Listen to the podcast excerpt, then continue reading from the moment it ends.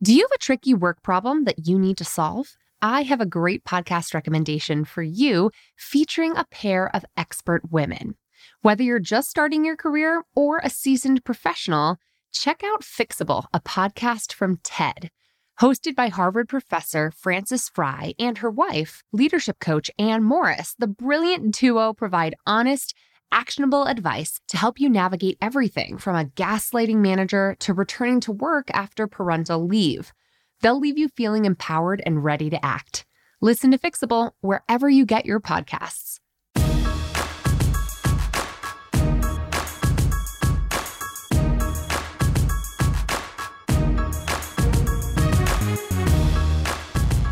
In middle management roles can be super exhausting. You not only have to consider the unique communication and work styles of your direct reports, who you're tasked with inspiring and motivating and coaching on a daily basis, but you also have to report up to ensure you're managing expectations with your own supervisor and that you're advocating for your team and providing cover for them when necessary. It's something I've been talking about in greater detail on this week's free online training for women managers called What Women Managers Need to Lead. I'm hosting one more free webinar later this month, so if you haven't had a chance to join me there yet, head to bossedup.org slash women lead to register now for free. The reality is, and I know this from personal experience as well as watching Brad the Boo rise to a middle management position this year, juggling all of these relationships can be exhausting, can be a big challenge, and can leave you feeling pulled in too many directions while trying to do your own work well. Today, I want to share three key tips for effectively managing up whether you have direct reports or not. So, tip number one is all about alignment. Align your priorities with your supervisors. You've got a lot to do, and they have a lot to do. At super busy times in particular, you're just not going to know everything that's on your boss's plate, and they might not know everything on yours. And if you're managing direct reports, it's not your boss's job to know what exactly each of your team members is doing necessarily.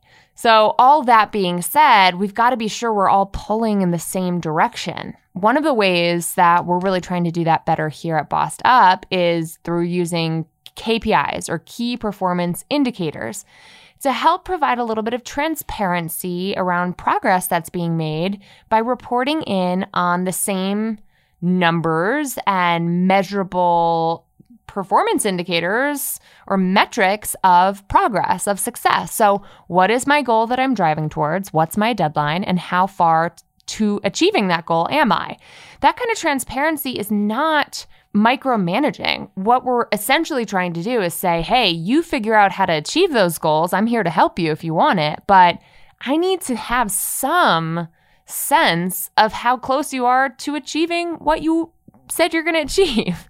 And so using KPIs to communicate transparently is just a way to bring more visibility to how well your work is achieving your shared goals. Another way I encourage folks to think about this is literally having a conversation with your boss and saying, Hey, I want to make sure that my priorities are in alignment with yours. And that is especially true if you feel like you have too much on your plate. So if your boss is the kind of person who just constantly delegates and says, do this, do that, do this, get this done, ASAP, ASAP, you know, everything's a priority. Sit down with them and say, here's everything that's on my plate. I want your input on where I start first because I can realistically deliver this by then, but I can't deliver that by then if I'm delivering this by then. so if you find yourself having to make tough trade offs in priorities because you just don't have unlimited time, have that conversation transparently with your manager and you'll be seen as being a smart, strategic, and proactive problem solver when it comes to preempting your limitations of bandwidth. Second tip for managing up is to provide options. Every single day, managers and leaders everywhere have to make tough decisions. Now, your supervisor is not going to be as close to those decisions necessarily as you are. You're the subject matter expert of what you've been looking into. So let's say I delegate a task to Ellie, our creative director, who just released our brand new, gorgeous, newly designed bossedup.com. And currently we are looking into which sort of external third party software we want to use to help mail out our life tracker planners because there's lots of ways to take the customer information that we have that come in through online orders for our planners and turn that into a shipping label. And so Ellie is the one who has to deal with that software. So I want her to be empowered to make that choice. But when she comes to me with those options, I want some very clear comparison. So option A versus option B, what's the cost difference? What are the benefits from A versus B? which one are you leaning towards? Make a recommendation, you know? Whenever you are going to your manager in need of a clear decision to be made in order for you to move forward, bring the pluses and benefits or the the benefits and drawbacks as well as your recommendation. I would say you know, we have option A, B, and C to choose from. I'm leaning towards C because of this. What do you think? That is the most respectful use of your manager's limited time. So don't forget to provide options to manage up effectively. If you can't even get on their calendar, send them a quick memo, aka an email, and say, hey, boss, I need a decision on this by this date. Here are the three biggest things you need to know about our three different options. Here's my recommendation and why. What do you think? Like that clarity empowers your manager to weigh in, but also shows that you are taking responsibility for making a wise choice yourself and making a wise recommendation. So, if you have a super busy manager who needs to sign off on these things or who you want to counsel on them, provide options and provide some detail. And if you ever are like, you know what, I'm feeling really torn, I can't make a clear recommendation on this, I'd love to talk it out with you first. Say that as well. No one's asking for complete certainty. In fact, I always am a little skeptical of certainty. If someone says, Yeah, I'm 1000% sure this is the right path for us, I'm like, I don't know. I don't trust that lack of humility. Like, how can you be so sure? It's okay. Like, despite what half of women's leadership books will have you think, it's okay to express doubt. In fact, I, as a manager, would much rather have my team members come to me and say, we have two choices to choose between here. I have to admit, I'm not feeling really good about either of them. Like, that is good information, right? For us to troubleshoot through together. So, if you have some doubt, don't be afraid to express it in the context of providing options for the path forward. Because you could always say, for example, we can go with option A, option B, or if you'd like, I can look more into this. But before I spend four hours researching something that might not be that big of a decision, like I wanted to get your gut check first. So keep all of those key concepts in mind when managing up. Third tip for managing up is to anticipate needs. This is something my team does incredibly well.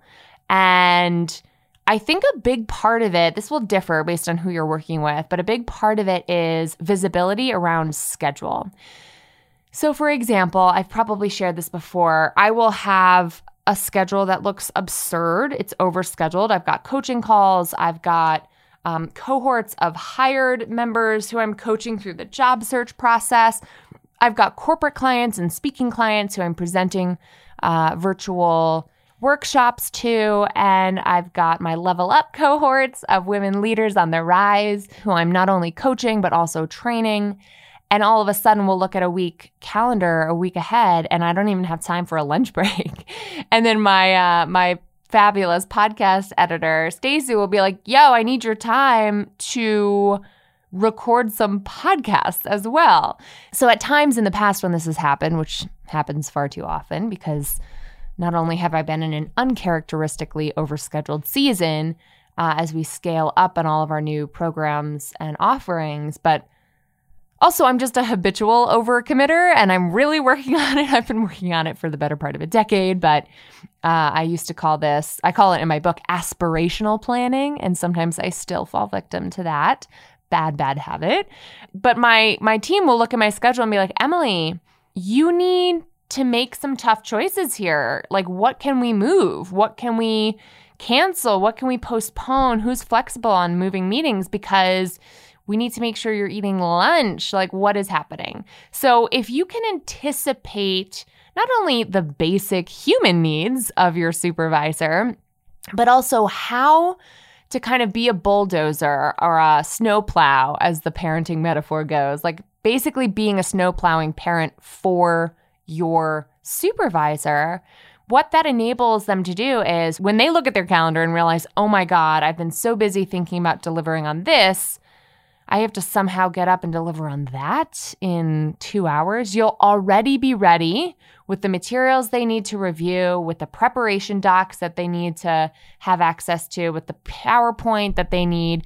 You know, that kind of anticipation of what's coming down the pipeline. Sure, it's something that all of us as professionals should do well. It's something that certainly managers should have a better handle on, but they're humans too.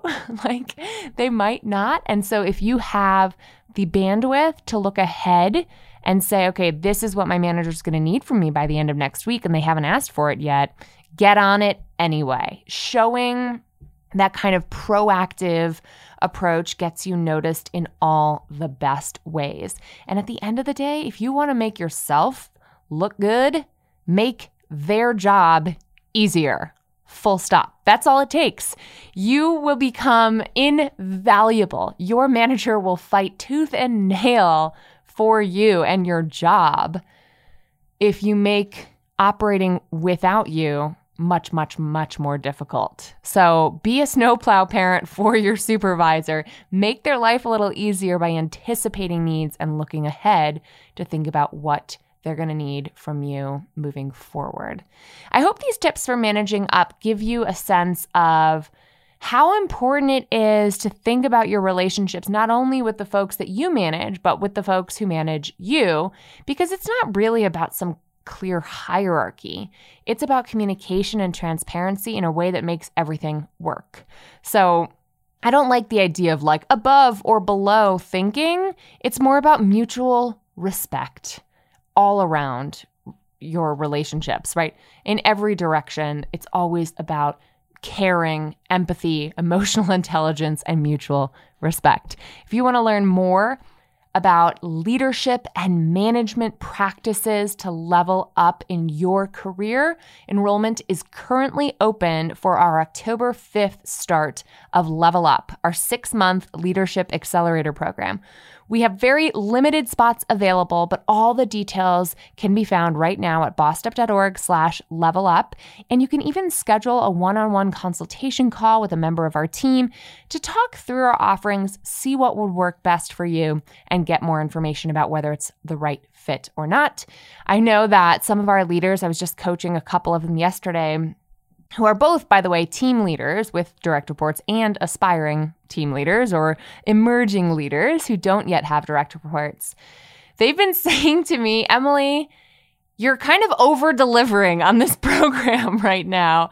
They're like, there is so much good content, so much great curriculum, so many resources that I'm being uh, bombarded with in this program. I'm really glad to have access to all of it for a full year because I want to take another look and I want to watch all the replays. And, you know, joining the accountability calls is a great way to to connect and process what you've been learning with a community of like-minded peers and having access to all of these materials for a year means that you can refer back to them time and again because we are I, I didn't even realize this when we first started the program, but we're covering a ton. We're covering so much, um, one workshop at a time. So it's not designed to be overwhelming, of course. You know, we really produce very tight, concise workshops around things like communicating your leadership vision, managing people and projects, etc., making your voice heard, speaking up and having an impact. I mean, there's 6 months of great training um, but it's designed to get you really further along in your leadership journey in a very quick six month period. So if you have any questions about Level Up, let us know right now or schedule a call to talk through your options at bossedup.org slash level up. I have been having so much fun working with emerging and team leaders this season. I would love to work with you too. All right, if you use these tips for managing up, let me know. Hit me up on social media at Emily Aarons or bossedup.org. And in the meantime, let's keep bossing in pursuit of our purpose, and together we'll lift as we climb.